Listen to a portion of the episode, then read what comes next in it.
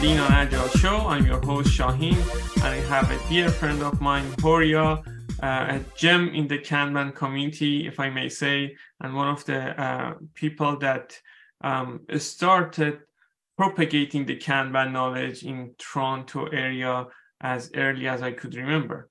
Um, so uh, welcome, Horia. Thanks, thanks for joining us on the show uh, and taking the time off and uh, talking to us. Um, let us start by asking this question: Who Horia is? Tell us, tell us who you are. Thank you so much, Raheen. That that's uh, it, it's very humbling as an introduction. Appreciate appreciate the kind words and the kind thoughts. Um, just to try not to take too much time, uh, name is Horia Balog. I am a bit of a nerd and a geek and a techie.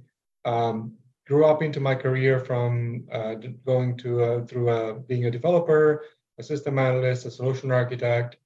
Um, done a few different jobs like enterprise architecture, some of the, the program level uh, technical work. Um, here and there, I also had the opportunity to lead uh, relatively small groups of people.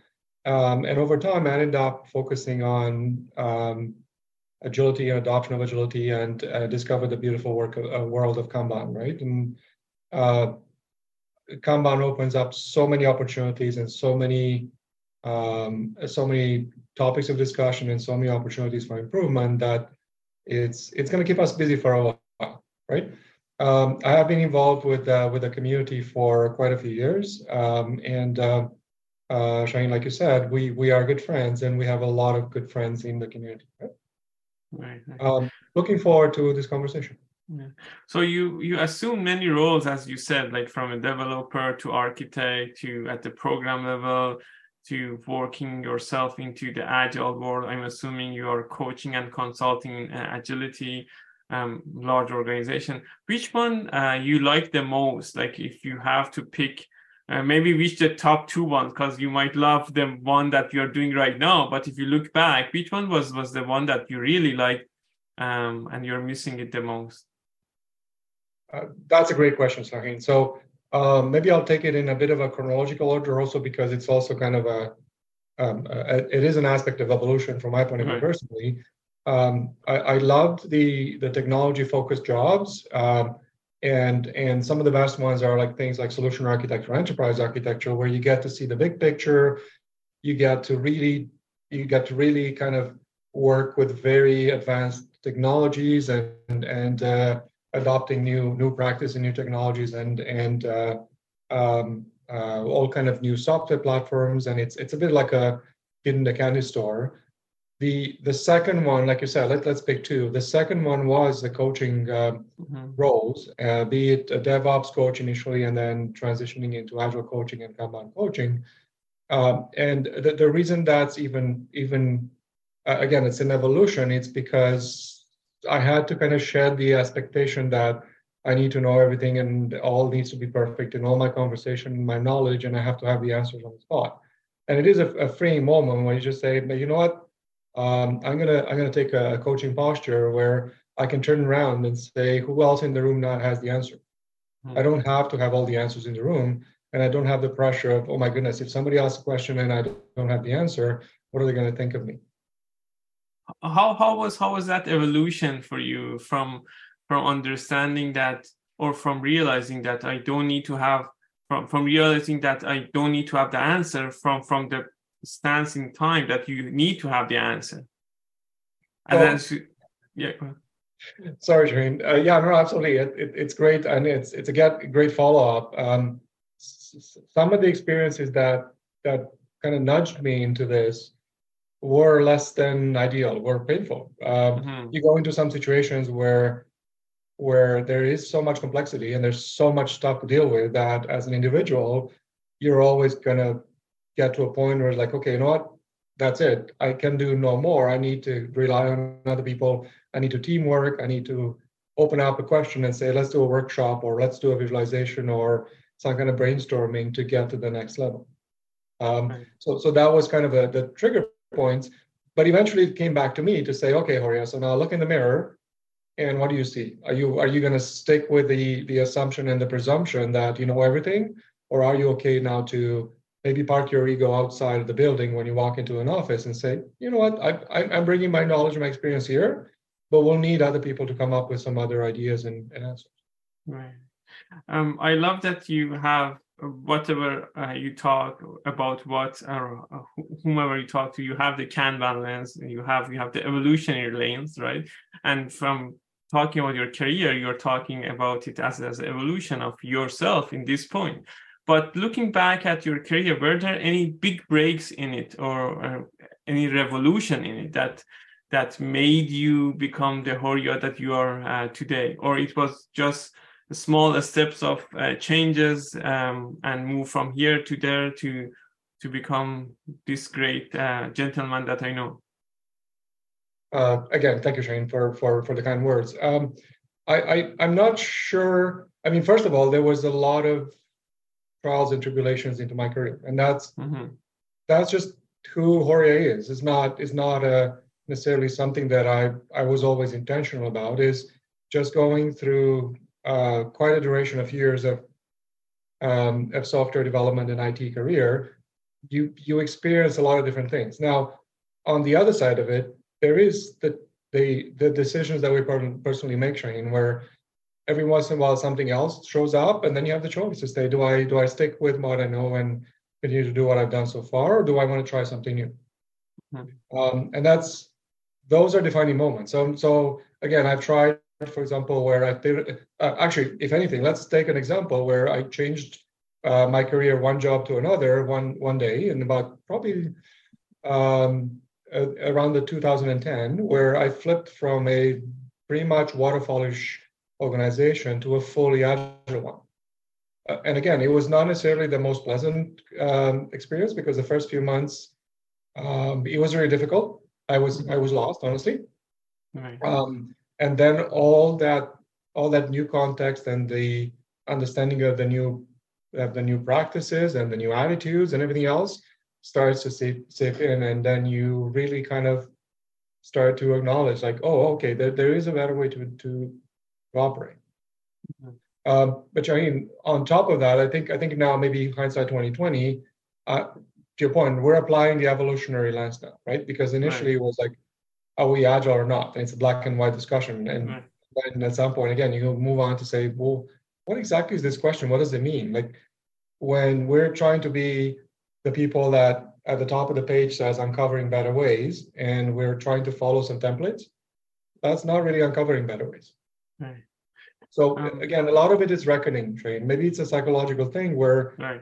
I just had the privilege or the inclination or the time to kind of spend the time metaphorically to look in the mirror and say, what do I want to do now? Right. Yeah.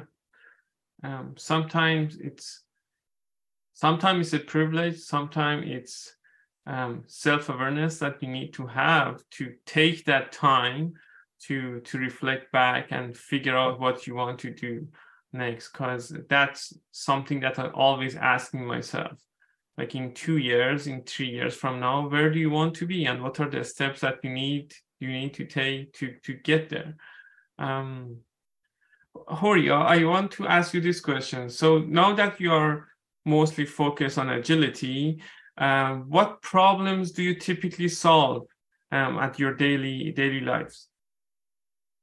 Um, so again, another another amazing question, Shahin. So in my context and in my world, uh, there's a couple of things. So there is a, I think, a, a, a, both a quantitative and a qualitative transition now. In mm-hmm. like, like I said, in my context, where we're starting to look at agility uh, beyond the beyond the borders of one team at a time. Mm-hmm. Right. So you might have heard me because a few years ago I was talking about I'm bringing agile to an organization one person at a time, and that was a great ap- approach and a great attitude, and it worked for me for a while. Um, and then for years, we focused on well, can we figure out a way to really instrument teams to be agile as a team, right? Up to 10 people or whatever uh, a relatively kind of reasonable number was because because of the number of the, the constraints that will allow a number of interactions and uh, a, a certain level of complexity that is limited as opposed to complexity going off the charts because you've got way too much in front of you. Um, I think at this point we are at the level where we're looking at agility across larger organizations or larger larger perspectives maybe than just a team, right? Um, and uh, and another one that is kind of on my radar now is is the correlation between uh, practices and culture and and values mm-hmm. and editing. So we are still kind of challenged to really understand how we would drive culture. And and my two cents there, and hopefully you'll you'll allow, and then the audience will allow me the metaphor, but when when I talk about culture, a lot of people will turn around and say, "Well, Horia, you got to go and start to hack the culture." Uh, and that's great. It just in my head, that image turns into a neurosurgeon with a hacksaw in their hands. I would prefer not to have brain surgery done that way. Right. So hacking culture, it's a it's a bit of a direct and kind of too harsh approach. Can we find. Softer, better, more more organized way? And maybe it's just me getting older and getting more risk averse, right? right. Maybe I'll let others take more risks, but I would rather we do these things with a more methodical. Right.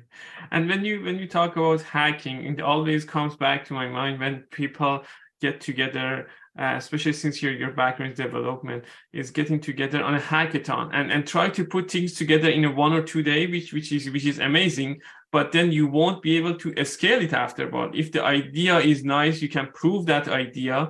Then you need to figure out a proper way to produce that product or scale it up or, or do so it's the same thing applies to hack the culture yes you can hack the culture in a way or two and i had some stories that i shared in one of my talks that these are the things that i do but but the hacking the culture doesn't stick around that much unless you are extremely lucky. So tell us more. I'm, I'm very excited to hear at this evolution of um, agility that uh, you you are working um, through and the lessons that you you can share with us and the audience. You you said that you started from introducing agility one person at a time then one team at a time.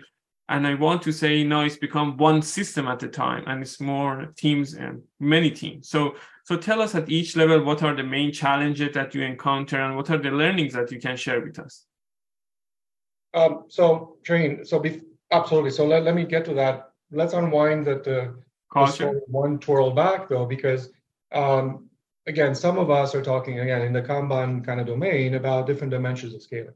Right. So when we're saying different levels, there's there's there's different perspectives even also and the levels too, because uh, like for example, some of the work that we've done in my organization, you might be familiar with that, is to scale left, mm-hmm. as in as far as far as we got delivery kind of working in uh, in a relatively kind of organized fashion with agile practice and everything else. Now let's look at what happens upstream from the delivery side and say, well, how is how, how are the requirements turning into eventual user stories for the team to deliver? Um, that side of it, a lot of the folks are kind of not aware of it. So there's no scaling happening there, which means the the demand coming into the teams is kind of surprise it's surprise. Next two weeks you got to work on this. Oh and next month you're going to work on something totally different. And there's no perspective and no visualization and no anticipation of what's coming down the pipe. So that's one way to scale which is different than the scaling of uh, you've got three teams working now let's go to 300 right. Right? Um, and then you have things like like our friends that are doing the flight levels things right when you look at and that's probably more traditional to say one team level value stream or or or, or organizational or or, or uh, coordination. I apologize. I'm not very crisp about those terminologies. And then you have portfolio or organization, full organization, right? right? So you got usually the three levels, and then you can dive into those to say how would how would things happen, and then in the how there's uh, seriously, sorry. So the the KMM book has about 150 practices, right? So right we have about two months to discuss those things or so there's a lot of there's a lot of optionality to the how but right. I, think it goes back to okay understanding your context and understanding the culture of the organization you're working with and then finding the appropriate uh, practices to start to introduce and using things like um, our famous by now ECM, uh, evolutionary change model, where you really gauge to say, am I? It, it, it is a it is a very empirical approach, right? They're looking to say, let me define the experiment and kind of define upfront what I'm expecting. And if it doesn't turn out the right way, I'm going to pull the plug. Right. and and to add to what what you mentioned Horia or maybe I asked you and you you add add to it um, when you mentioned KMM could you add a little bit more about what KMM is because for audience they might not know that uh, and I, I know the first word is Kanban so does it have to be a Kanban um, implementation or approach for them to use KMM or they can use it anywhere um, that they seems fit Thank you, Shahin. And, and thanks for kind of reminding us that, again, we're using very specific terminology that needs to kind of be positioned in context. So uh, KMM stands for Kanban Maturity Model. It originates out of the out of the Kanban community and the Kanban body of knowledge. Uh, it is actually a maturity model that that shows maturity of an organization. Um, it is more or less supported by the Kanban principles and practice and everything else, but it is far less to do with how mature is my Kanban, whatever that means anyway. Um, what it what it does provide though is it, it provides a lot of context and guidance to uh, to navigating the challenges and the caveats of, of evolving organization towards a higher level of maturity, right. uh, towards getting uh, a much like orders of magnitude more benefits from this work. Right. The, the, the purpose there is not to become more mature for the sake of it is to really become a much more powerful organization that will actually allow you to to uh, to actually uh, gain the market or or even lead a market. Right. Yeah, did, it's did that cover called, it? Yeah, it's called Kanban maturity model, but it's not about the maturity of Kanban. It's about maturity of the organization, as you said. Um, thank you, Horia, for for um, for uh, for mentioning that. So if you don't mind, I, I want to, I love to talk about culture. I'll come back to that one, but I want to talk about a change a, uh, a little bit as well. Um, uh, so um, when uh, um, I, I start um, my incorporation called Elevate Change, so and I ask typically this question from from my audience and from from my guest speakers, what what it comes to your mind when we when when you hear Elevate Change?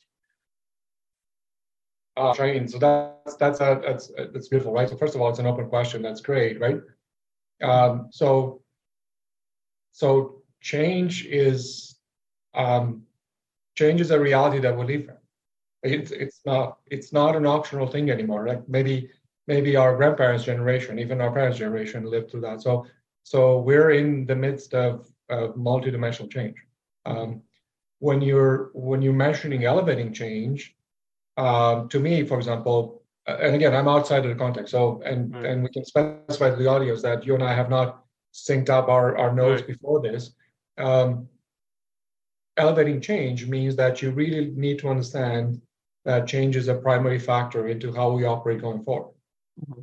So, one of the things that comes to mind, for example, is um, the way we regard predictability or unpredictability.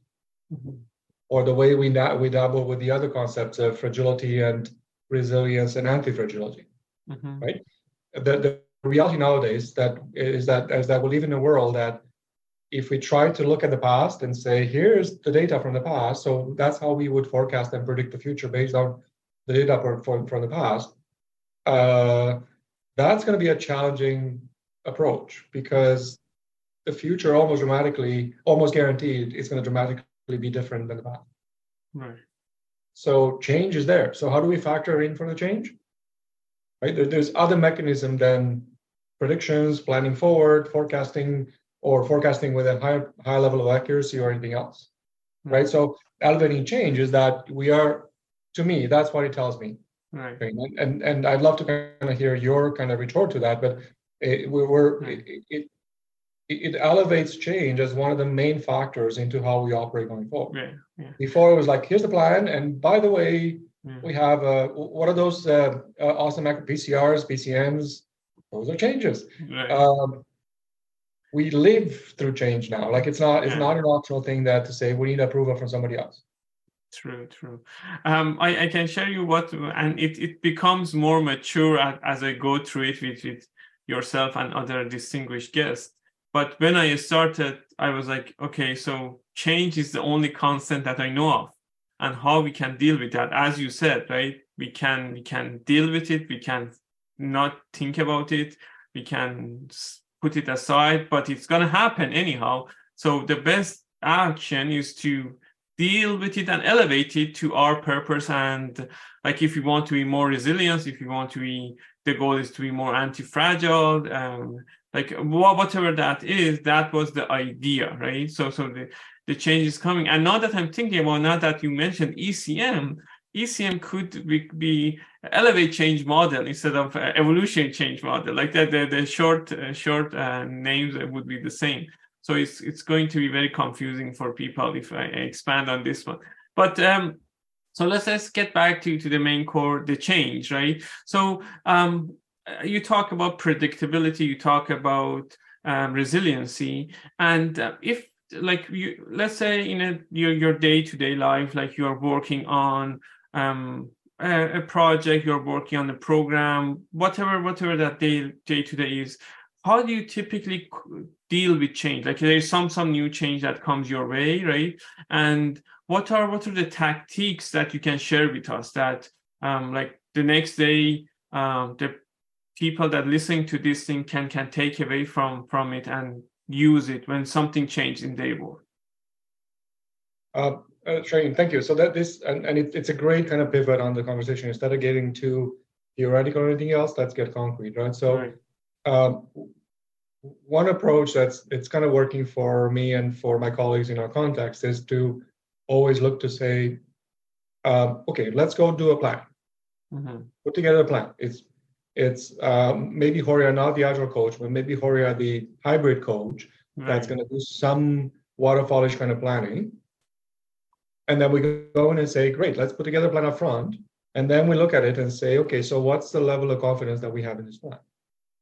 And mm-hmm. somebody will come in and say with their with their chest all puffed up to say 90% confident we're going to deliver this. And then you start to unpack the assumptions and everything else to say, well, how did you put together a plan? Well, I got estimates. Well, are those estimates from different teams or from the same team? Are they effort estimates or are they elapsed time estimates? And so by the time you unpack those things in a few minutes, um, with all, all, the respect and the painful experience of, of, of kind of impacting their self-confidence, but you're mm-hmm. demolishing that plan for them.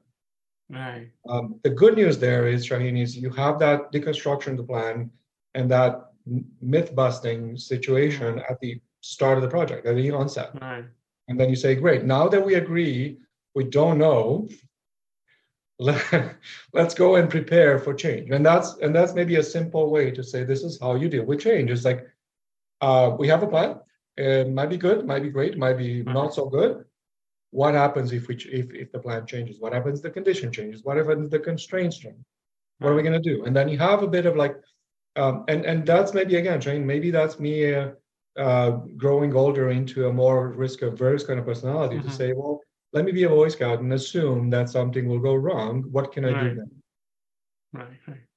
And and you mentioned something that is very important and very hard to get to that point. Uh, or I'm making an assumption. So let me ask you that question. Uh, the agreement for for the people in the room or the people participating, not necessarily in the room, to say that we don't know what we don't know and let's move on with the plan. How how would you find find that agreement to come come along? Again, great question, Shane. And that's again, that's the context that we need to unpack there. Um, so, so one of the things that's relevant maybe is that I have been in the same organization for a while, which allowed me to build quite a, um, let's say, a high level of two things. One is maybe moral authority. Mm-hmm. People trust me that I know what on, on earth I'm talking about, um, and actually, literally, social capital. Mm-hmm right? So I've got enough social capital because I've I've gone through some of these uh, experiences and more difficult kind of uh, challenging situations, and then we pull through on the other end, and then people say, okay, well, there is a pattern here where every once in a while, if is on these initiatives, things might turn out a bit better than usual. Mm-hmm. Uh, and over time, you have that context and that trust level, right? So everybody says without trust, there's little to no things that can happen, right? So once that you have that established, then you have the next level to me at least and that's showing that might be my personal mental model but the next level up is context why on earth are we talking about so mm-hmm. what if i would come in into a meeting where i've never discussed with these people and questioned their plan mm-hmm. then i'm in default and i'll probably be invited to leave the room if I'm part of the construction of this plan, even if partially, and to say, let's look at it, let's understand, and at some point we start to deconstruct it, now that's a very different experience. Right? So, so Shahin, maybe, maybe this is again, maybe this is my understanding, my approach to how to use those three dimension of, of, of culture and social aspects of social innovation, social capital, and cohesion. Right. So right. I'm looking at alignment, and then with alignment, I have cohesion, and then I'm also looking at trust and all the other stuff, which gives me social capital. Right. Does that does that make sense? Like I'm, yeah, that that totally makes sense. But again, I'm I'm trying to um ask you the question. I don't want to repeat be repeating myself. That um, great that you got to this place, but what are the basic steps that you got uh, for people um, that are listening to this podcast that they can do to get to this place? So you mentioned that a repeated success, I guess, in in the in the in the things that you were working on that they saw that when Horia is involved, we have a better outcome than when Horia is not involved. What else can you share with us that uh, build towards this uh, trustful environment that now you're part of? Perfect, thank you. So a couple of other things, sorry, uh, and thanks for putting me back. You're right. Um, one of them is, is again the the collaborative nature. So mm-hmm. we talked earlier about finding that the strength at some point to shed that pretense that uh, that we all have that one of us has all the answers. So going into a room and and as much as helping people and collaborating but also kind of refining that that skill of listening right? So um, i find myself in as well if i am tired that i will not pay attention and listen properly. Right. and i'll talk past the person that i'm talking to or to the people that i'm talking to right? So putting the brakes sometimes and just saying, okay, maybe I didn't pay attention. Let me go back, and we, which is what we just did here, right? You pulled me back.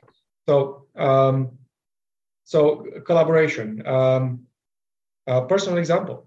How do you how do you operate in an environment? How do you find the strength to to say, okay, you know what? If it's a if it's a project that's in really in a, in a challenging situation, can you can you provide a bit of stability and calmness just to walk in to say, okay, folks, what do we do next? Mm-hmm. I know it's difficult. I know somebody uh, is under pressure. What's the next logical step to move this forward? Mm-hmm.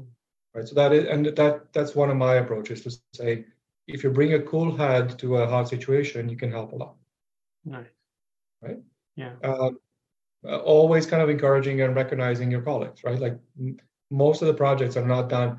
If, if I, I kind of smirk a bit, Shahin, when people in very important positions say, I delivered this project. And you're sitting there, like mm-hmm. probably about 300 people that work with that person. Right. So, right? right. Uh, so, so a bit of humbleness, a bit of, of, of, that kind to say, like, listen, let's let's let's all work together to get this past the finish line. Right. Um, right. So then we can talk about again collaboration, alignment, um, a good a good kind of attitude and and a teamwork Is, is that are those some of the, the pointers? And again, they're relatively high level, but they're I would guess that people that listen, they would see, okay, well, in this case, I did my own thing, so I wasn't really a team player.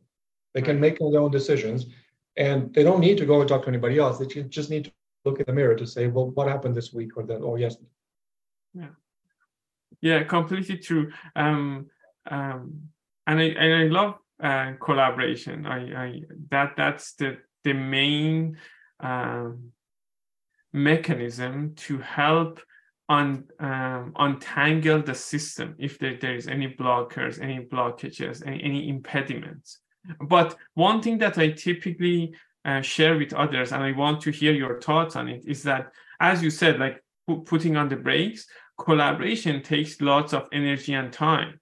So you need to uh, prioritize what to collaborate on. Like you cannot, you don't have the bandwidth to collaborate on everything, right? So you need to at some point say, those things I don't care. Like whatever happens, it happens. These things I care and I trust someone to do them, right? Hey, Horia, I know you're on them. Like I trust you. Whatever the outcome is, I'm good with it.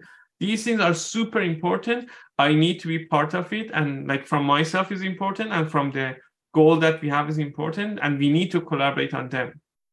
Um, um, I, I, see you're nodding, uh, but but uh, sh- share some some of your thoughts on that, please. Uh, this is great. So so again, another skill that Uh, it took me a long time to master, but as as as professionals, one of our responsibilities is to manage our own, I guess, our our WIP limit. Right. right? So what I regularly do is I will touch base with the powers to be, with whoever is kind of um, bringing work to my plate and to my team's plate to say, okay, well, do you understand the workload here? Um, and if the workload gets over a certain threshold, we're going to say, okay, what else do we compromise on? Mm-hmm.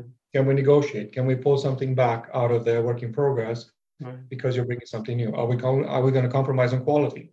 Which is it, it, always turns up into no, no, no, no. Quality is not. It, it always has to be top 100%, right? So you, you've got this discussion to say, well, it's our responsibility as professionals to go back to the powers to be to say, um, you're loading my plate with 200, 300%. The only outcome of this, if we don't renegotiate the backlog, is uh, Horia is going to burn out. Sorry, I, right. I speak to myself in first person because I don't want to apply to somebody else. But burnout is very real. And and I don't know, Train, you have a few years under your belt. I burned out a couple of times in my career, not pretty, not for me personally, not for my family, not for anybody else. Yeah. So yeah. in order to avoid that, and it, to me, that's part of my job, not my boss's job. Right. Yeah, and right? and pandemic something that it helped or it actually forced us, most of us, into being burned out. I, I have seen in my my social networks that we have now burned burn out coaches that you are coaches that are going to help you with the burnout aspect of your life. So and then some i might have them on one of my my guests. So anyhow back back to our conversations.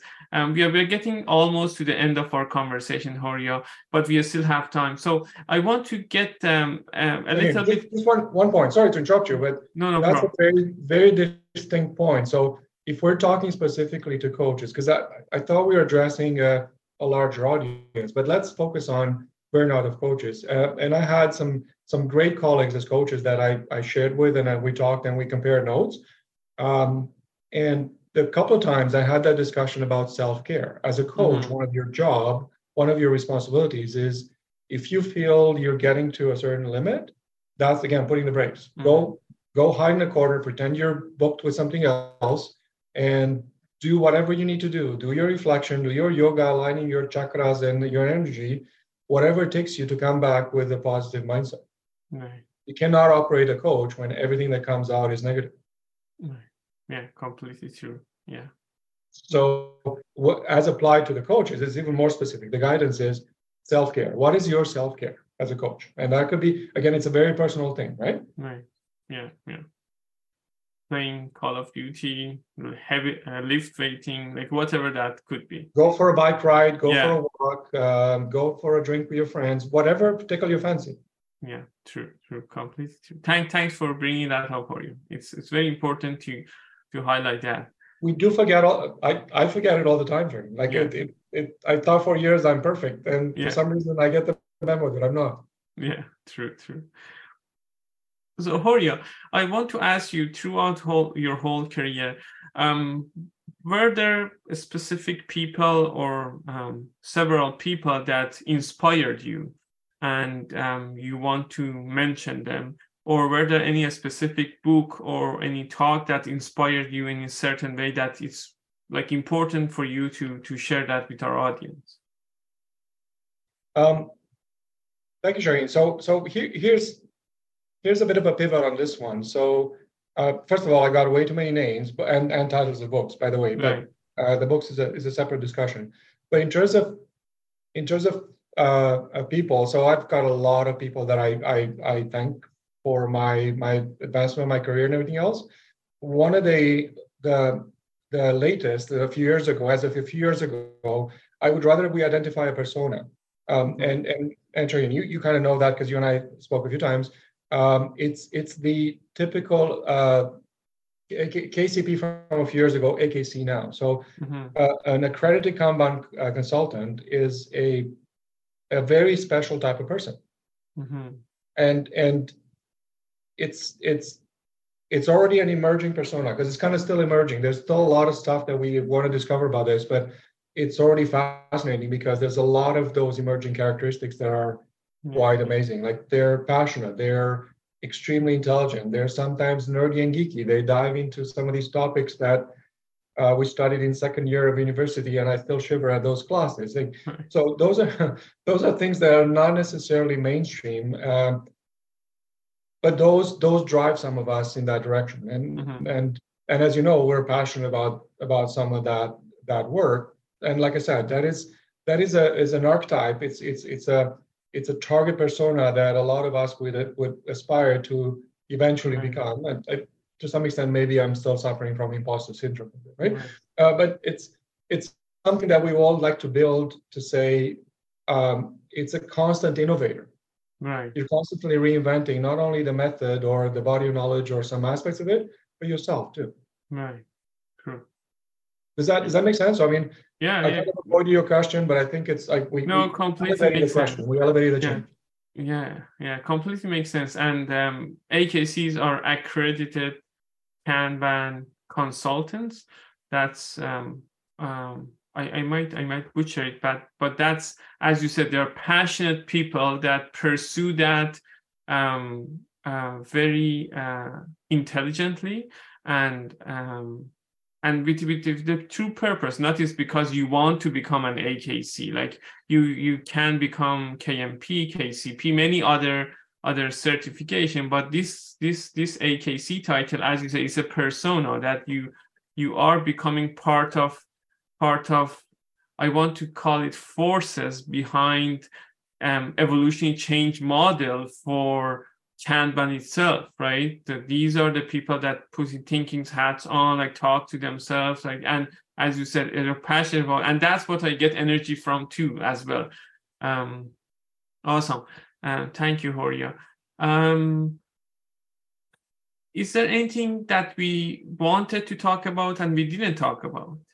Um, is there anything that um, you want to share uh, at the end of our conversation that we didn't get a chance to talk about? Uh, Shane, so so I don't know if you if you want to expand a bit more, but I, if not, we can leave it as um, to me, this is maybe just another invitation to say join this kind of awesome group of people, mm-hmm. both in terms of the um, the agile and Kanban universe, and maybe some of these more specialized groups to say join this evolution slash revolution because we are revolutionizing the way mm-hmm. we operate revolutionize the way we work and our management processes and everything else. So there is a lot of very exciting work for us. Um, I'm guessing a, a, large percentage of our audience will will will be driven by these reasons, right? Right, right. And um, if our audience wants to get in touch with you, how would that um, be the easiest way? Um, so um, connect on LinkedIn. Mm-hmm. Name is Horia Balog. Again, um, you can find me on LinkedIn or email at horia at balog.com. Right. Um, I think those are good enough for now, right? right, right. Uh, uh, and the other thing, Shahin, I think as a community, I think uh, we can talk not necessarily about the six le- uh, the six degrees. It's probably like three or four degrees of separation. Right. Yeah, true, true. And and to add to what you mentioned about um, inviting others to join this community, um, to share a personal note on on this um, my journey on becoming an AKC started with the uh, through this podcast as well. So I was going through. I I I I I always loved Kanban. I was using it. Uh, I become KMP, KCP. I took the KMM course. Like I and I embodied at at one point in my career. Um, I specifically called in to come there and become a Kanban coach for them prior to that moment in time, I had a conversation with one of the AKCs in Canada as part of this podcast, and he offered at the end of the podcast, if anyone wants, um, I, I uh, the same thing that you mentioned about community. Like I, he wanted to give back to the community because he was getting from community a lot. So he said that anyone that wants me to be the mentor, I'm more than happy. Um, and um, I took that uh, uh, upon him, and someone else, after listening to the podcast, took that upon him, and he was instrumental for me to become, eh, first of all, successful in, in helping with the Kanban transformation um, in my new, with my new client and becoming AKC. So um, uh, when we say join this community, right? uh, like it the doors is always open like and the committee is, is always there for for for you to help upon anything that you need so if you need Horia, you have Horia's uh, contact information. I know he's he's um, immensely embedded in Kanban committee and he he's he's helping a lot. But I I will be there as well if you guys need some um, some um, I don't call it from my side mentorship, but some help. But from Horia's side, you can get some mentorship for sure. Um, um, thank, you, thank you, Shahin. And I'm guessing people will know how to track you down too, right? Yeah. Good. Yeah. Um, that's great. Yeah. Uh, so so thank you, thank you, Horia, for for your time. I appreciated taking the time, uh, and uh, I enjoyed the conversation. I hope you did, and I'm hoping um, soon to have you back on the show. Thank you so much, for being